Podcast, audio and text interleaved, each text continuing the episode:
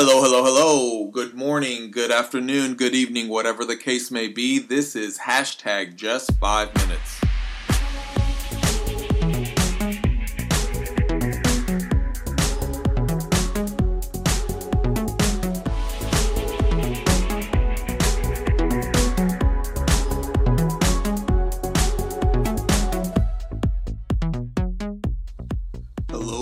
Is Jesse, and this is hashtag just five minutes, short daily encouragements from the Word of God. And today we're going to do four things read the Word, think about it, talk to God about it, and act on it. Uh, today I want to focus on Mark 8 29, but I want to start at verse 27 and lead up into it. So here we go Mark 8 27 through 29, the ERV. Jesus and his followers went to the towns in the area of Caesarea Philippi. While they were traveling, Jesus asked the followers, Who do people say I am? They answered, Some people say you're John the Baptist, others say you are Elijah, and others say you are the one of the prophets. Then Jesus asked, Who do you say I am? Peter answered, You are the Messiah. First off, don't make fun of me but I was today years old when I appreciated the parallel of his questions. Number one, who do people say I am? Number two, who do you say I am? First question is, what have you heard about me? It's indirect, it's hearsay, it's not personal, it's distant, it's sterile, it's comfortable, it's no stakes. Then the second question is personal, it's intimate, it's close, it's vulnerable. It's all in. Who do you say I am? There's nothing wrong with hearing, reading, listening to people talk, preach, teach about Jesus, about God, about the Bible. In fact, it's part of the grow of growing spiritually. Listening to others, being part of Bible studies, listening to testimonies and sermons and such.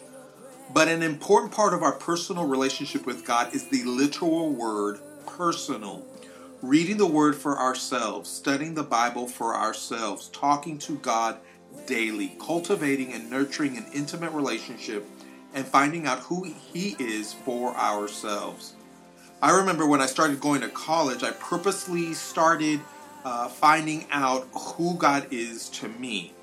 And it was neat because I could pinpoint the different facets of God I was encountering. At first, because of legalistic upbringing, he started off as God, big G O D, uh, God on the throne, God of judgment. But then he became Father.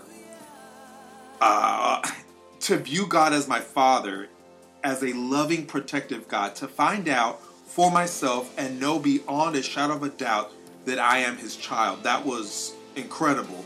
And then I came into a season where I found out God is also my friend. Someone I just don't go to for my needs or when I'm scared or in trouble or fearful, but someone I talk to all day long about anything and everything, no matter how big or small. What is he to you? Well, first, let me ask this What have you heard others say about him? And now, what do you say about him? Take the next few seconds and answer both questions and make a commitment to find out more about him and who he is for yourself.